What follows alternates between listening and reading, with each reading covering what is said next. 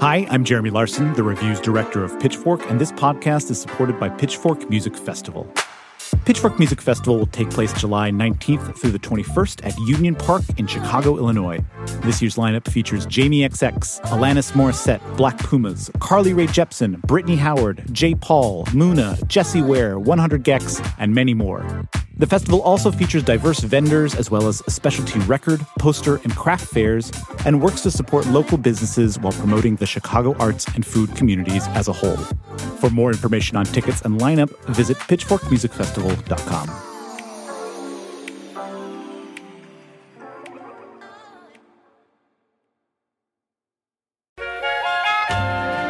This is the Pitchfork Review, and I'm Pooja Patel. I wanted to let you know that starting next week, we're taking a much needed break. We've loved having you along for the ride as we've talked about the music we love and the albums we could have skipped. And I hope that you stick with us for another season. So stay tuned and see you again soon. Okay, here's this week's show.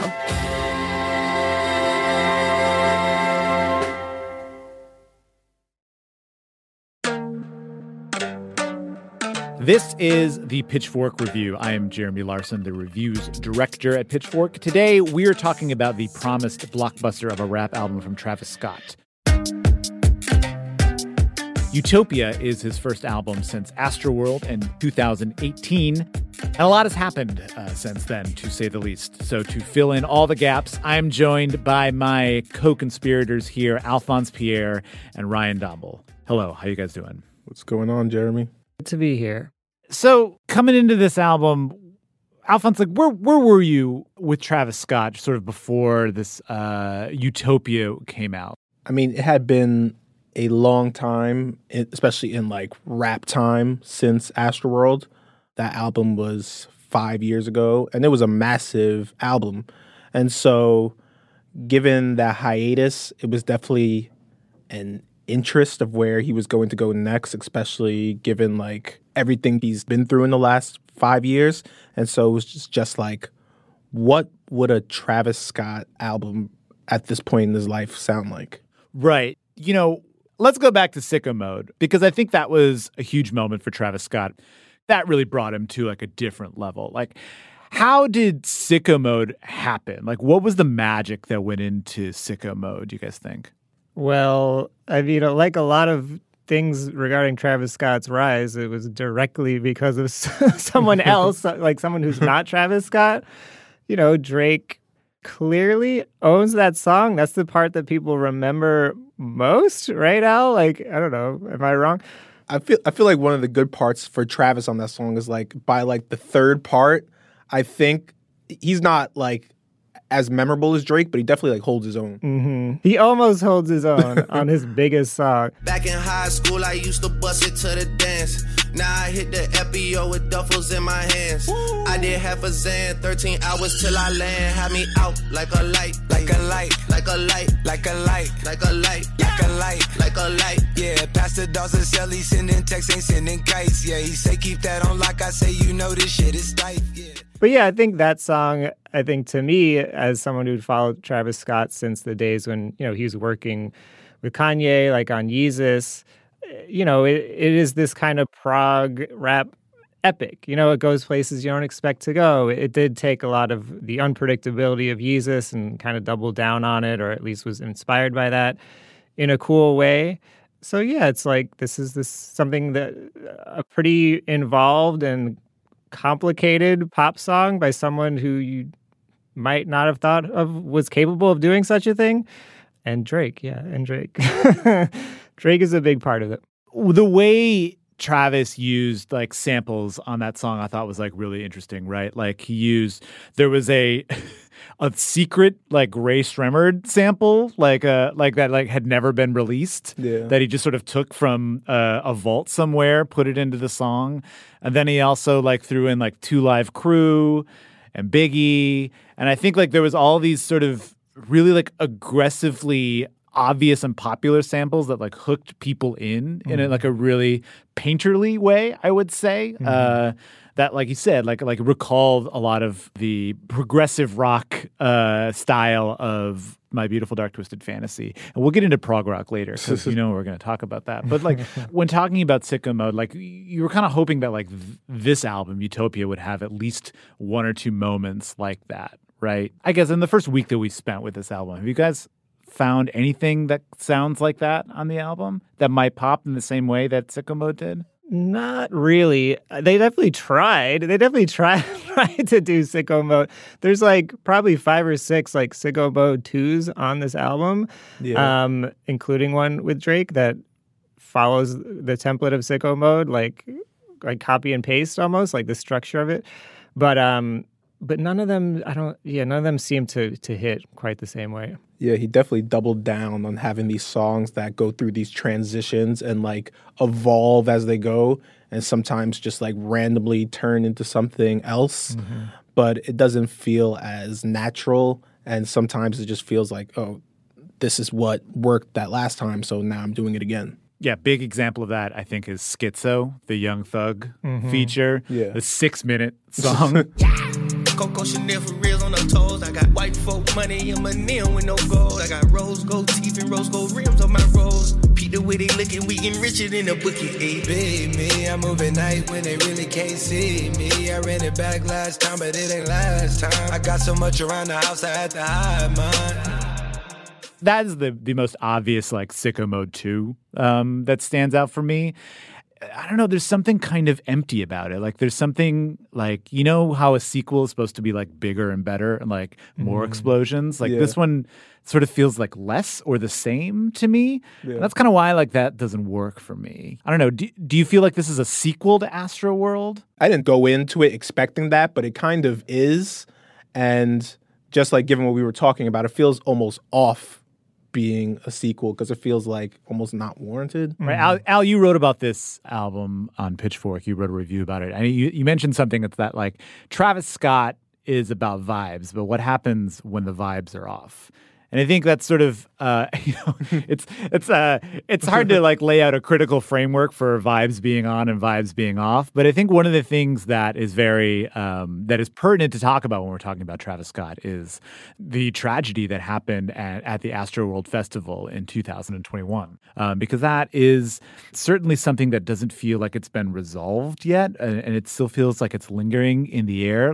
Dombal, what like can you just sort of give kind of just like the just the facts of like what happened there? So yeah, you can't really listen to Utopia without thinking about this tragedy. Um, you know, Travis hasn't really spoken a lot about it. And just to detail what happened during Travis's set at Astro World in Houston on November 5th, 2021, the packed crowd surged toward the stage, and this resulted in 10 deaths and hundreds of injuries. In the aftermath, there were questions about who was responsible, whether it was the organizers, security, or the venue. And lots of people also blamed Travis Yeah. himself for mishandling the moment um, and not stopping the show at the right time. Uh, fast forward to almost two years later, and the Houston police r- released a more than 1,200 page report on the same day that this album came out and you know the police claim that it was a coincidence but it does seem like a pointed rebuke uh, to this album coming out. And it is pretty damning. Like there's a lot of damning details in this. It's still fuzzy you know like when did travis know like that people were dying at his concert? Right. and in the report there are some details that you know stuck out to me just reading about it. One of them is that apparently according to a monitor system engineer, he overheard Travis Scott's auto tune operator give Travis a message like during his performance. And uh, according to this monitor system engineer, this guy told him, We need to hurry up and get to the Drake part of the show. Three people have died. So he says that Travis Scott heard that while he was performing and kept performing. For Travis's part, he said he didn't know about the deaths until after the show, and also investigators weren't able to understand the recording of some of the messages that were relayed to Scott because the audio was poor. As well, this is another thing that stuck out to me from this report is There's a crane operator who was operating the camera who apparently told people in the production trailer that people were dying and they didn't do anything for a while after they learned that. Recently, on June 28th, a grand jury declined to indict Travis Scott and five other individuals for their roles in the tragedy. So he's kind of cleared on the criminal level. On a lawsuit level, Travis Scott and, and Live Nation and others have been sued dozens of times by the families of those who died um, and people who were injured. And we know that they've settled a few of those at least, probably a lot that we don't know about. So this is extremely serious. You know, it's it's just weird because Travis Scott, I don't know, for me it's he's kind of a joke like or as as an artist in a lot of ways or just like a copycat like I don't really take him that seriously as an artist. But you know, this this is obviously an extremely serious tragedy and it's just this weird cognitive dissonance like listening to his music now you can't help but think of this and it, it gives us this this kind of sadness but at the same time you listen to the album and perhaps because there are lawsuits happening he doesn't talk about the, you know he doesn't talk about this like overtly on the album Yeah. so it just seems like there's a missing there's a, something missing at the center like of this record I think there's like one mention of it on like My Eyes, mm-hmm. but besides that, that that's where I was talking about. The vibes are off because how do you make a almost like a sequel, a spiritual sequel to Astro World when you have all of this happening and on and it's clearly on his mind, even if he's telling you it's not, because he's in all these lawsuits and facing all this backlash. And there was like people like questioning like who he is and like will he like still be able to be a popular rapper after this and there were all these like questions that he was facing and his response to it is almost just like oh man we, we got to turn up still like that that's who i am i'm travis scott you know Yeah, and even on the title level, you know, like his biggest success was the album Astro World. But now that word, that idea will always be associated with this tragedy, you know, that that 10 people died. So, you know, even on that very basic level, like he's lost that. And yeah, like what you're saying too, you know, a big thing of why Travis Scott became so popular was this idea of of his shows, you know, raging, just like they were like had this punk rock energy, which I was also going to say is another thing that he kind of ripped off like from Odd Future. But anyway, he's just been stripped of like all these things that have defined him as an artist. And then like, what do you do? And Utopia is what he did. And to me, it's like him grappling for a lot of the same things that, you know, that made Astroworld great, but it hits different.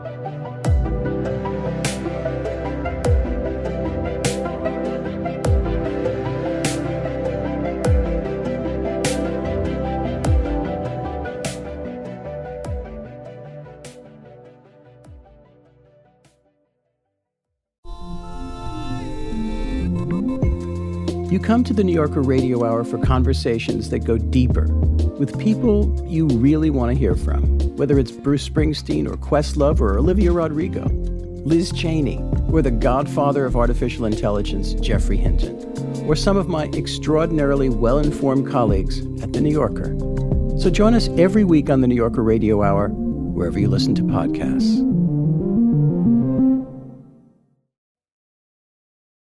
Al, I, I I made you go to see Circus Maximus, Yeah. which was the sort of movie that accompanied Utopia. So I, I that that to me like when you have Astroworld and then you name your next thing like Circus Maximus, that makes it seem like oh like we're at another amusement park. Uh, You know, like uh, Yeah. here, here's a bunch of guests. Here's a world that you can enter into. What did you get from that movie that people might not otherwise be aware of that can like, help explain what's happening on Utopia?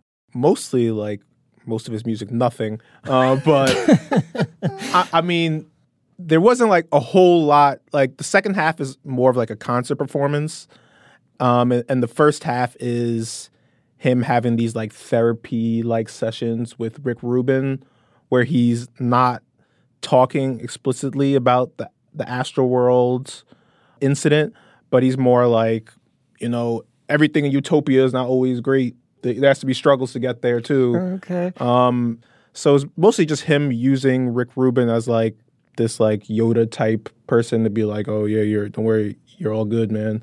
Just do do you, and mixed in with like him like walking through like some fields in different outfits and fighting a creature. wait, wait, wait. what what kind of creature? It was like this giant squid octopus thing. Okay. That it's, it's in like the opening opening minute. Huh. Or he just like walks into some sort of cave and the creature like wraps their tentacles around his neck and starts choking him. So uh, this is CGI. Yeah, it's, yeah, it's Okay. But yeah, the, the creature just like wraps its like slimy tentacles around him and then he he lets it, it just lets go and he just walks away. Interesting. So the, the creature is supposed to resent, represent like the haters or like the critics. Uh, w- what do you think? Maybe it's like this is like how life had me Yeah. the past couple of years, but Mm-hmm. it finally let go and now I'm free and I could make utopia and we could all like get lit again. Yeah. Wait, so you said that the second half is a concert film kind of? Yeah, it's like him in one location, um, in like this like coliseum type place Uh-huh. filled with like speakers, and he's mostly just like dancing around, like kind of performing his songs with like Yung Lean is there, hanging out, like maybe Sheck Wes is there, Teezo Touchdown, Okay. uh, you know all your favorite artists, um, and they're just like hanging out and like watching him perform, and sometimes grabbing the mic themselves. So it's kind of like the Donda um, listening session, but without an audience and at a coliseum. Yeah, yeah, it was definitely like that. I feel like even just like Kanye's thing where he would like release an album so big and maybe so like universally loved that people would like forget everything that happened Yeah. is kind of like the goal. He's like, oh, mm. this will just be such a big, grand, undeniable experience that nobody will even care about the last two years. That's what's so frustrating about this album, right? Is that because look, I I want a blockbuster rap album that we can all sort of get behind and we can all talk about and that everybody can sort of know about, that it can escape the internet message boards, that it can escape the internet and just sort of like everybody can be aware of it. Like I really want one of that. And it's so frustrating because it seems like he's just trying to copy the schematics of like how Kanye does that.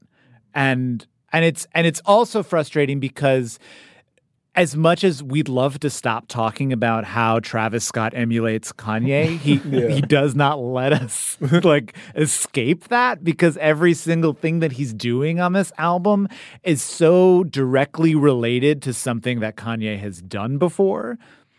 Yeah, I even said that to you while I was like writing my review. I was like, I don't even f- really like want to have to talk mm-hmm. about Kanye that much, but you, you almost like have to because it's so it's like just hanging over this album. Right. It's like you- you're you're putting the gun to our head. we have to do it, you know? to get into that a little bit, like, you know, you're talking about Circus Maximus, which is the associated film. It's also a song on Utopia. A walking attraction, a walking distraction. I'm naturally blackened,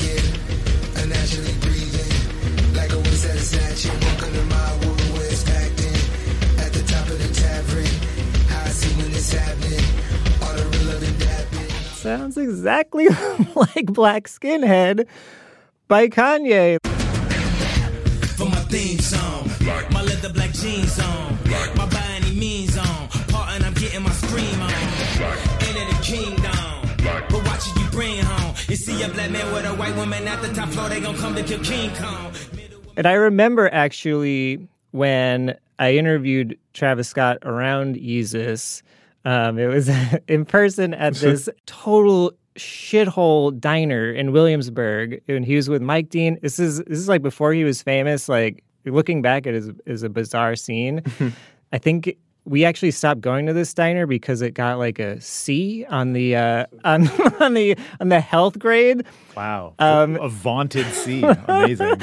So Travis Scott was there, and uh, and yeah, I remember him talking about Black Skinhead and like working on that song, and it's like, yeah, we wanted like a soccer, like a soccer chant, you know, like like the stadium like chant, and it's like, okay, yeah, I mean, it worked really well for that song, but are you still trying to hit like go to that well 10 years later? Like it's it's embarrassing. And like another one that stuck out to me is that song Modern Jam. If you scared, niggas say your grace. I got the formula like I own the race. I got the keys with me like I own the place. If these niggas on top, then I'm out of space. I'd rather spend it on you than on Uncle Sam. Get this shit my all, but don't give a damn.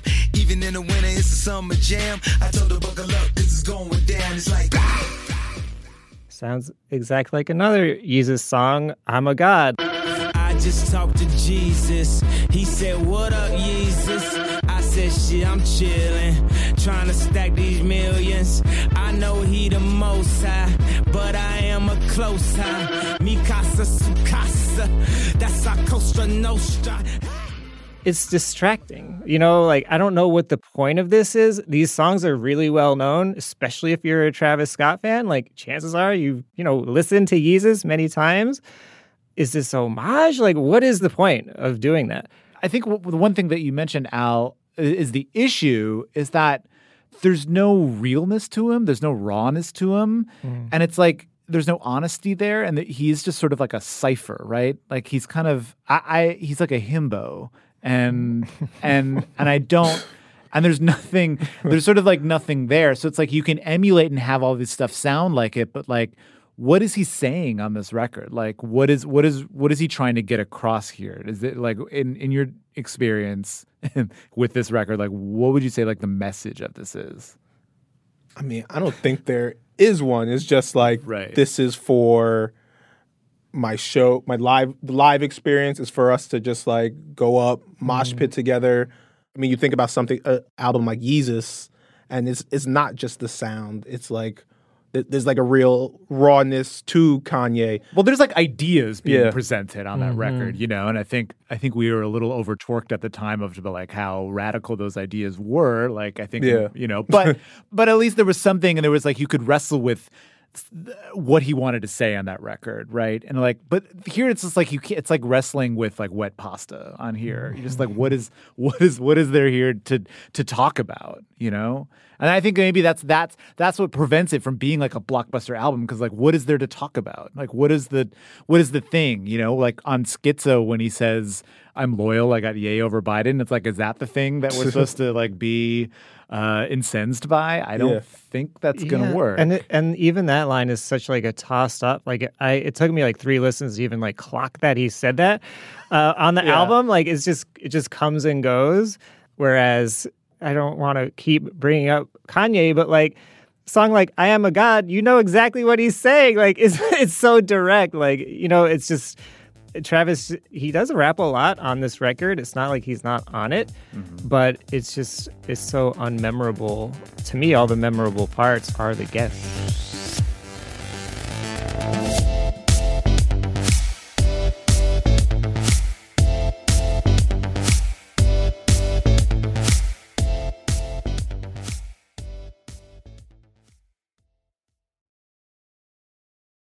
Let's talk about some of the. What are some of the best guests here? What are your favorite moments? I mean, I like the Playboi Carti verse. I got flows for days, niggas ain't on nothing. Me and my bro like, man, you know we on one. We in the spot going crazy until the sun up. You worried about that hoe, that hoe done chose up. Bitch, that pistol all in the kitchen, can't get the cold up. Yeah. It Yeah. at least like sounds cool, which is something that Travis Scott rarely does with his voice on the album. I feel like a lot of the like vocal tricks or effects are kind of just like plain. I like his effect on um my eyes. Also, the Drake verse is good. Drake Um, is good. Yeah, yeah. Drake's on a song called Meltdown, and he comes in hot. It's funny. It's memorable. He's taking shots at Pusha T and Pharrell. He's talking about how people are scared to go to Toronto, which I've never really heard that idea presented before. um, You act like you love this American shit, but really the truth is you're scared of the six. Yeah, you're scared of the six. Yeah, you're scared of the six. Your bodyguard put in some work on the flute. Now you wanna go and inherit the shit. Don't talk to the boy about comparison shit. Or come to the boy on some arrogant shit. The weapons we got are some terrorist shit. Like TV producers, we you know, he's like it's like a tough Drake verse, and it is memorable in all the ways that pretty much everything Travis does is not on the album. But like what one part of the Playboi Carti appearance that I really maybe my favorite part is just the ad lib when he's starting the verse when he's like, I can't even do it, but he's like, where, where, where, where, where.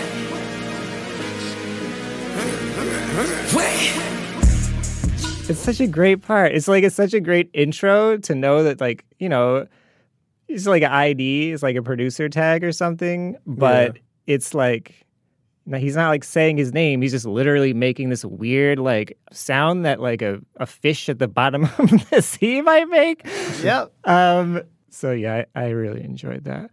I like that. I like that the album opens with a sample of the um, UK prog rock band Gentle Giant. Mm-hmm. I wasn't expecting that. Um, yeah. I, I, really like the production on this record. Like, I think it sounds pretty cool. Yeah, it has that widescreen blockbuster feel to it, but it, but again, like the the people and the thoughts inside of it feel so small mm-hmm. that it and, and and also like so quiet inside of it because there is so much going on constantly. And I feel like that is very obvious on the Beyonce song, mm. uh, which is called Del Resto echoes. We shake and wake up the paranoia, won't let it destroy you, won't let it annoy you. I'm trying to enjoy you in front of the fool.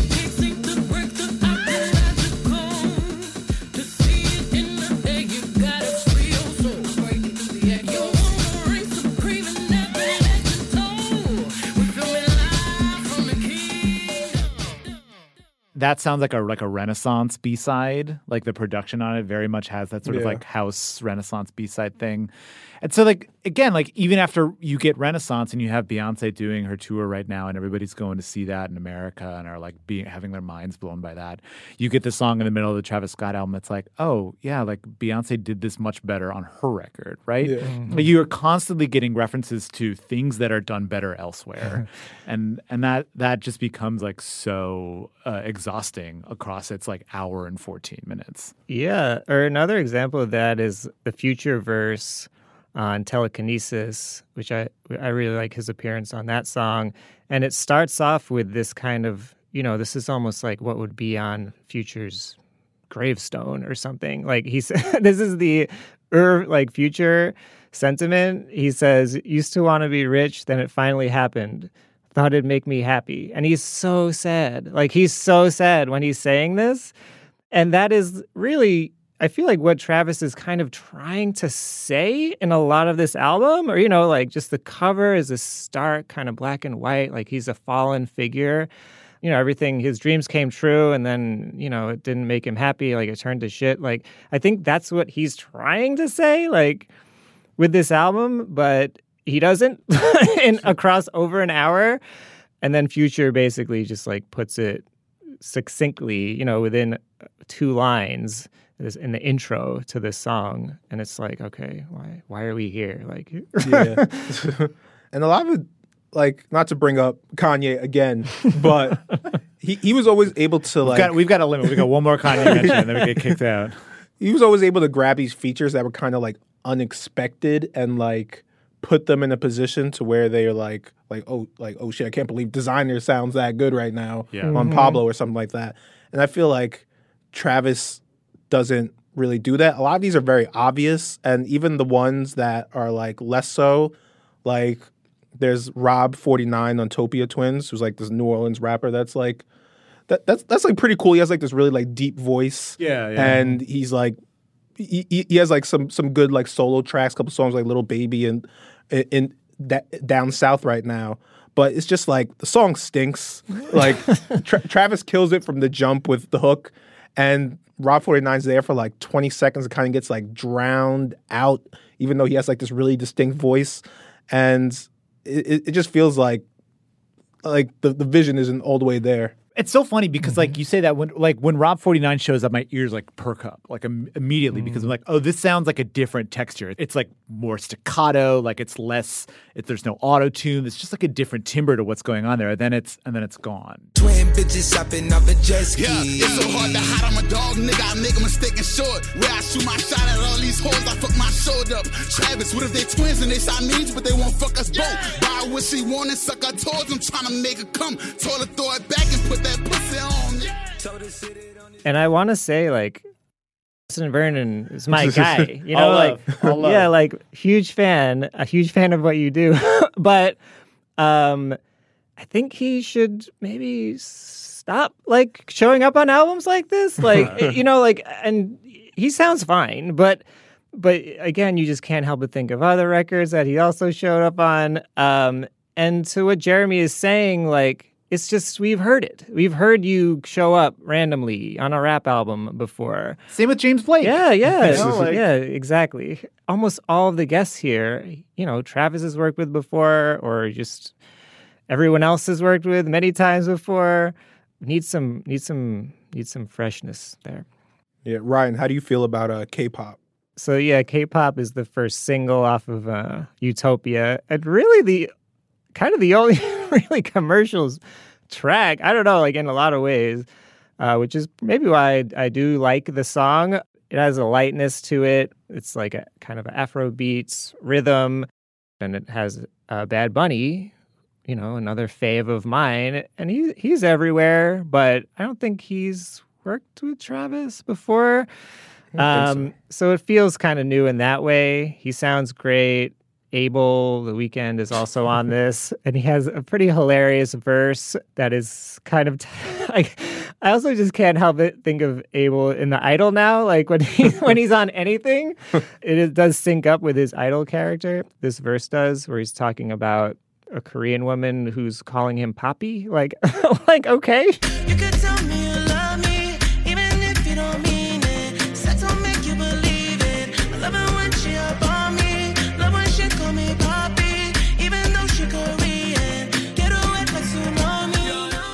He does feel like the idol character now. he's he's Tedros Tedros. Yeah, uh, yeah. On record, no matter what. So I do like I do like uh, K-pop actually.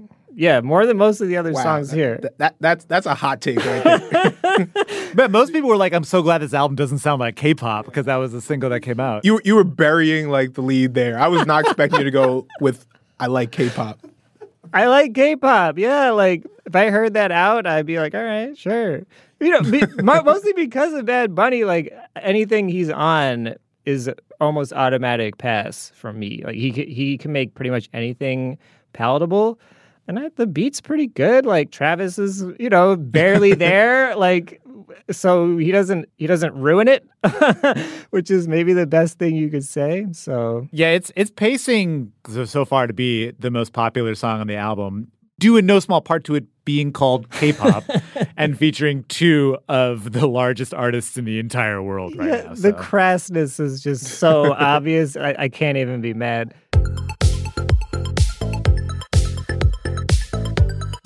Well, guys, thanks so much. Uh, love talking with you about Utopia, Ryan, Alphonse. Thanks so much for joining us. Yep, thanks. Appreciate it. Yeah, of course.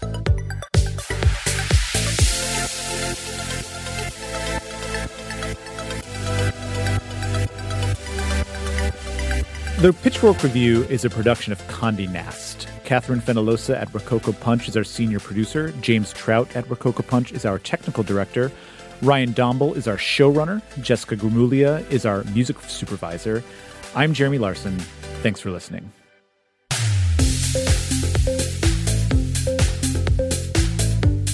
Thanks for listening. And while we take a break, you can go back and check out all the episodes you may have missed. See you soon.